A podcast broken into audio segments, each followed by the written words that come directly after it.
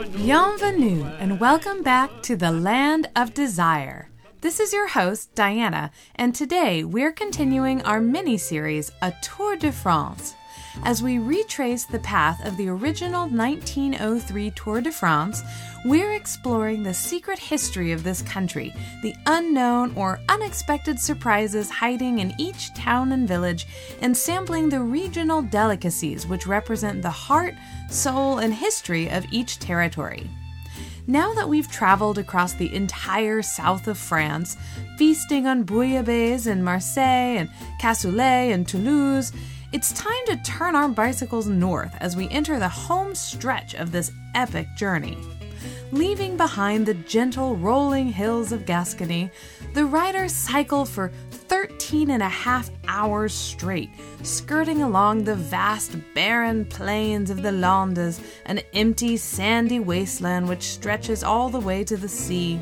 It's not an especially beautiful sight, but as the sun begins to set, the riders notice subtle changes in the countryside as the sands of the Landes disappear into chalky soil, miserable soil which couldn't possibly support any crops, until all of a sudden, erupting as far as the eye can see, are lush, fertile vineyards the cyclists of the 1903 Tour de France have entered the heart of the jewel of the French Southwest, a land with an almost mythical relationship to its agriculture, to its soil. Nowhere in France, nowhere in the world perhaps, is a territory so inextricably tied to the fate of a single type of product than here in the heart of the world's greatest wine country it's no surprise that this week we'll learn more about the secrets of that legendary liquid, that beautiful red wine, Bordeaux. We'll also learn about the most expensive, mysterious, and surprising bottles of wine ever sold. Your happy host just won one of those fancy rabbit corkscrews at a white elephant gift exchange this weekend, so I don't know about you, but I'm going to open up a good bottle of Bordeaux. Won't you join me? Let's raise a glass to this week's episode Bordeaux.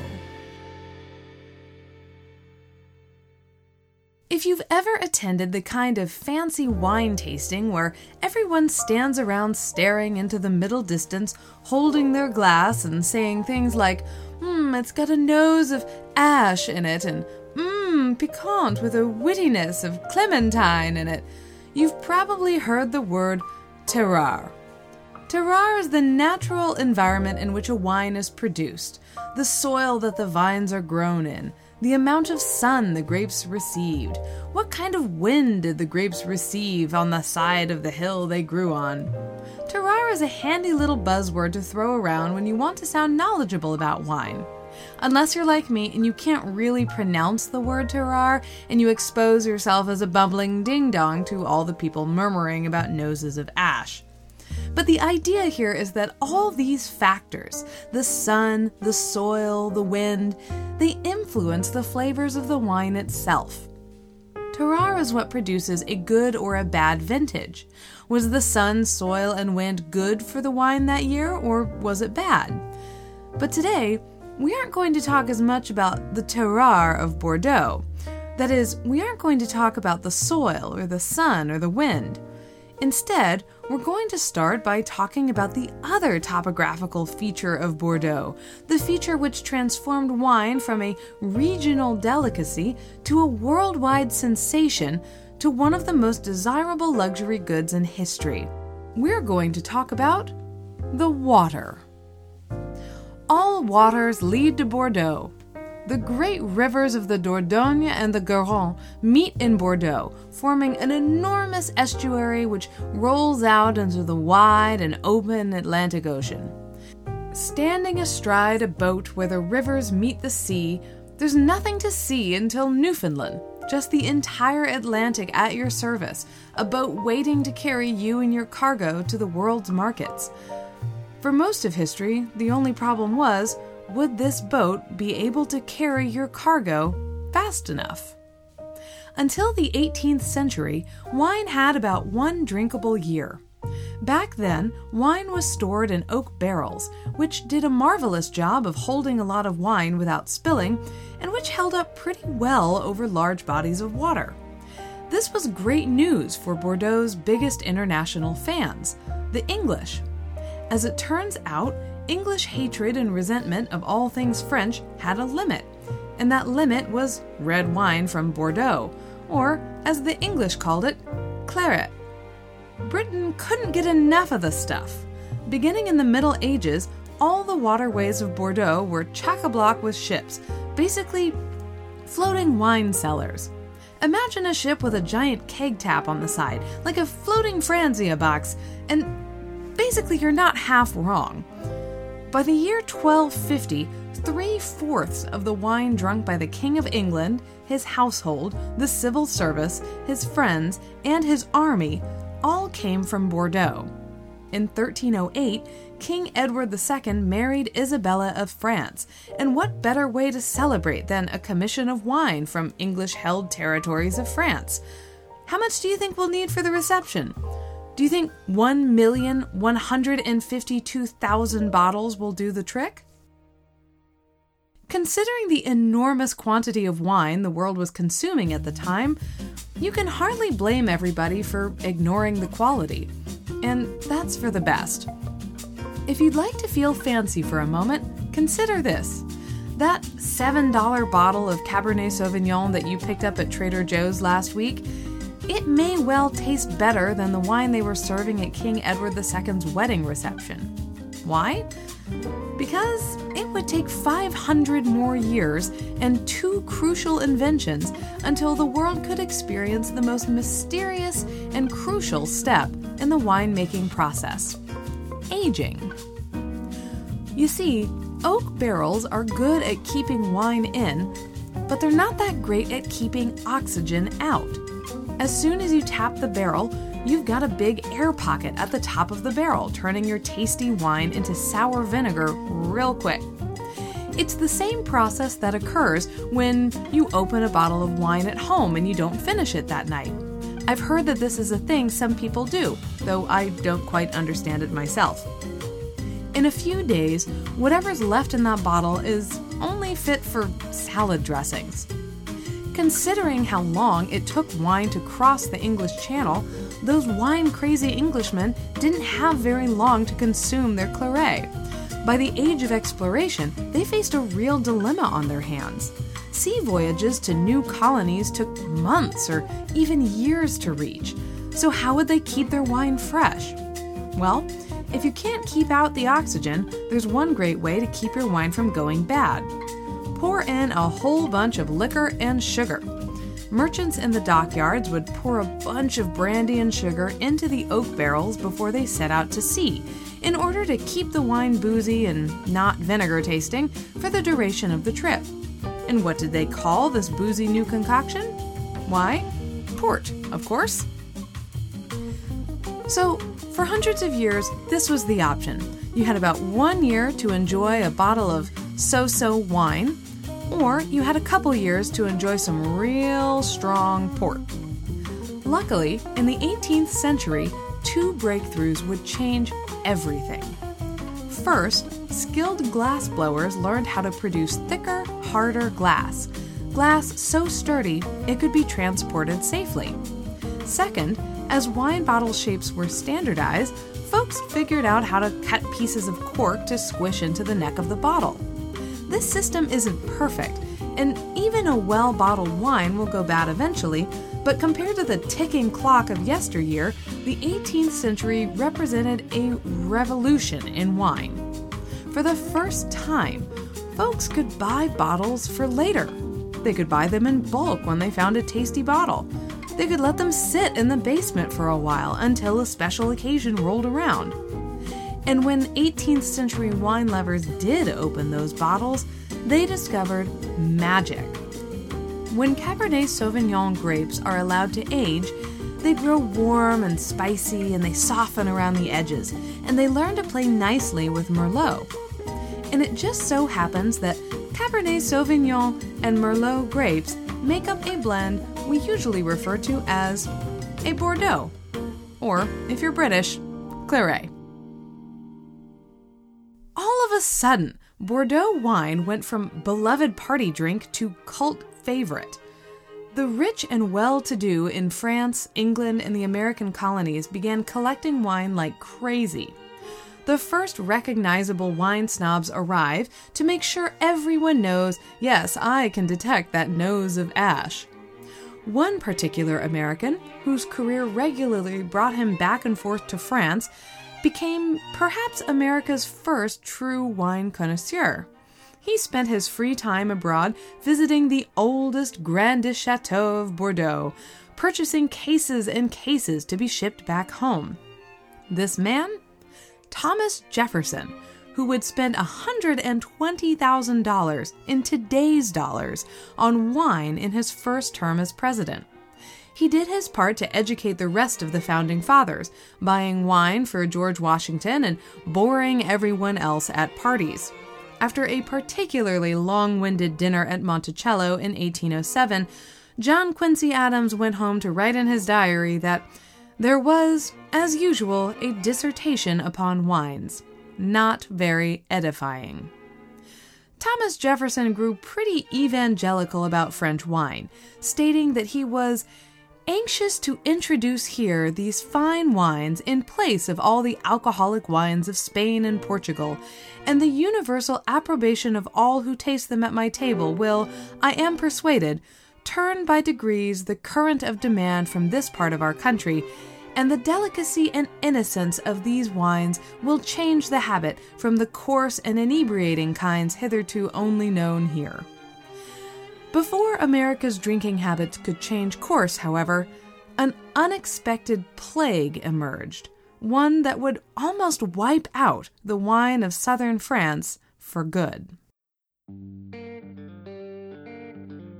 In 1863, in the village of Pujol, local wine growers woke up one morning to find their vines had simply withered away though it would take years for French winemakers and scientists to identify the culprit, a tiny aphid named Phylloxera, it didn't take the aphids very long to destroy the vineyards of France. Phylloxera aphids have weird little mouths, which they use to suck sap out of the roots of grapevines. Doing so exposes the roots in such a way that they can't heal, and very quickly the vines die. Within 15 years, over 40% of the grapes of France were destroyed 6.2 million acres. It's impossible to overstate how devastating the phylloxera blight was. Entire regions of France were broke. Locals in Bordeaux and other wine growing regions began immigrating to Algeria and the United States, and the entire national economy suffered. Even the greatest supporters of Bordeaux wine, the British, switched to whiskey and soda as the price of precious French wine skyrocketed. You can see the effects on daily life in the paintings of the Impressionists. You'll notice their subjects are almost never shown drinking wine, because anybody rich enough to afford precious French wine in those days would never be hanging out in the taverns and pubs of the Impressionists. Instead, the average French person, the kind of person getting painted by Monet and Degas, had switched to absinthe, or the beverage quickly making its way from Alsace Lorraine into Paris, beer. As it so happened, however, there was one light at the end of the tunnel. But it wasn't a light that the French authorities really wanted to look at. You see, Phylloxera aphids didn't like French grape leaves, they liked French grape roots. On the other hand, in America, Phylloxera aphids didn't like American grape roots, but they liked American grape leaves. And it's not really a big deal if aphids chew on grape leaves. So, surely the two kinds of grape could be hybridized together to create a phylloxera free plant, right? American inventors offered to help their French colleagues, but the French shuddered at the thought of using American grapes to restore her legendary vineyards. The French government was determined to recover without America's help. As one newspaper editor wrote, any recourse to America should be forsworn until, should it come, the very day of defeat. They offered 300,000 francs to anyone who could save the French wine industry, but nobody could. By the early 1890s, with no solution in sight after decades of devastation, there seemed to be only one way forward. French vintners began grafting French vines onto American roots. It took decades, but American rootstock eventually propped up French grapes back to their original glory. Today, nearly all French wine grows on American roots. Thomas Jefferson died in 1826 before he could watch the great and ancient winemakers of Bordeaux crumble almost into extinction, and before he could watch his own countrymen bring them back to life. These days, excavators at Thomas Jefferson's house at Monticello stumble constantly across empty bottles of Bordeaux. Every once in a while, however, his collection unexpectedly shows up elsewhere. Or at least, someone claims that it does. On December 5th, 1985, the most expensive bottle of wine ever sold crossed the auction block at Christie's for $157,000. A 1787 bottle of Chateau Lafite from the private collection of Thomas Jefferson. The bottle, along with at least a dozen others, had been discovered behind a brick wall in the basement of some long forgotten building in Paris. Soon after the 1985 auction, wine collectors around the world went crazy, snatching up every so called Jefferson bottle they could find at outrageous prices.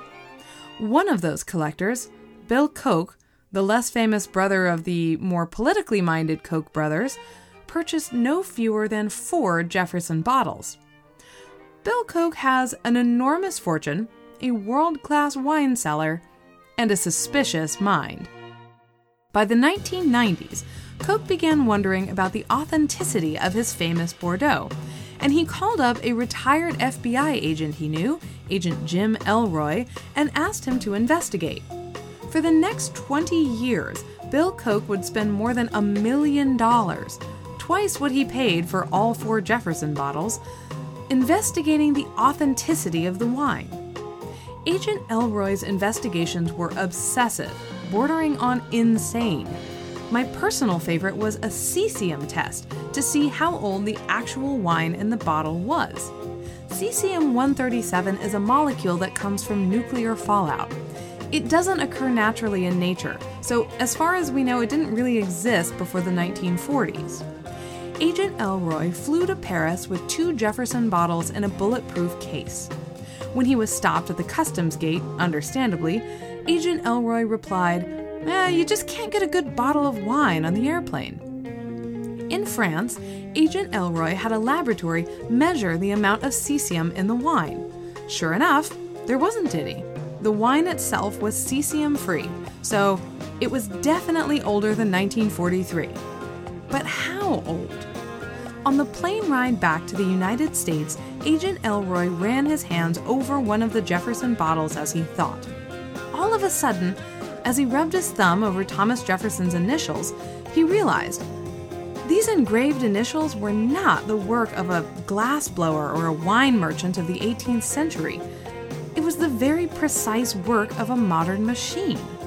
That THJ inscribed on the bottle, it was the work of a 20th century dentist drill. The Jefferson bottles, or at least those purchased by Bill Koch, were fakes. As for the rest of the batch, we may never know. It's not like we'll just open the world's most expensive bottles of wine on a whim to find out. And after all, fraud isn't the only risk involved in purchasing antique wine. In 1989, a Manhattan wine merchant purchased one of the so called Jefferson bottles, a 1787 bottle from the Chateau Margaux, a winemaking house dating all the way back to the claret crazy days of the 12th century. When Bordeaux ruled the world of wine, Chateau Margaux grew rich and enormous. when the glass wine bottle and cork arrived and British wine snobs crowded the auction house, Chateau Margaux was the first bottle of claret to be sold at Christie's. When the French Revolution arrived, the owners of the Chateau Margaux were so rich they were guillotined. Only the phylloxera epidemic, which wiped out the vineyards for two decades, could keep Chateau Margaux from greatness. Once, while drinking a bottle of Chateau Margaux during his ambassadorship to France, Thomas Jefferson said, There cannot be a better bottle of Bordeaux wine. So it was with this illustrious pedigree that the wine merchant stood up with his precious purchase to display the bottle to the crowd. As he stood up, however, the wine merchant bumped into the edge of the table, cracking the bottle in half. When it happened, he said later, I was numb.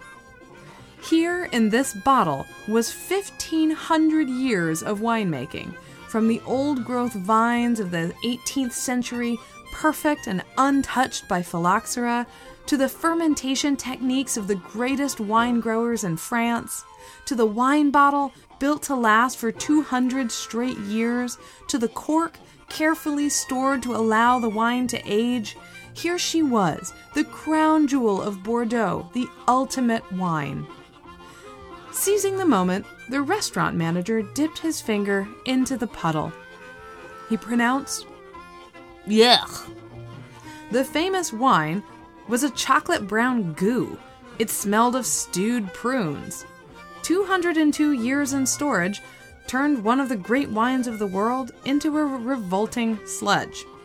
There's only so much you can do to fight against the laws of chemistry. After all, as Thomas Jefferson himself once wrote, all red wines decline after a certain age. Thanks for listening to The Land of Desire. I wish you all a very Merry Christmas this weekend. These days, if you'd like to relax with a good bottle of Bordeaux, you're in luck 2016 was a great vintage. So go pick up a bottle of French Red at your local Trader Joe's, which would knock the socks off the medieval kings of England, and raise a glass. Better yet, if you need permission to open up that special bottle at the bottom of the cellar this Christmas, consider this your permission. After you've slept it all off, tell me what wine you drank at the Land of Desires Facebook page. Until next time, Joyeux Noël and au revoir!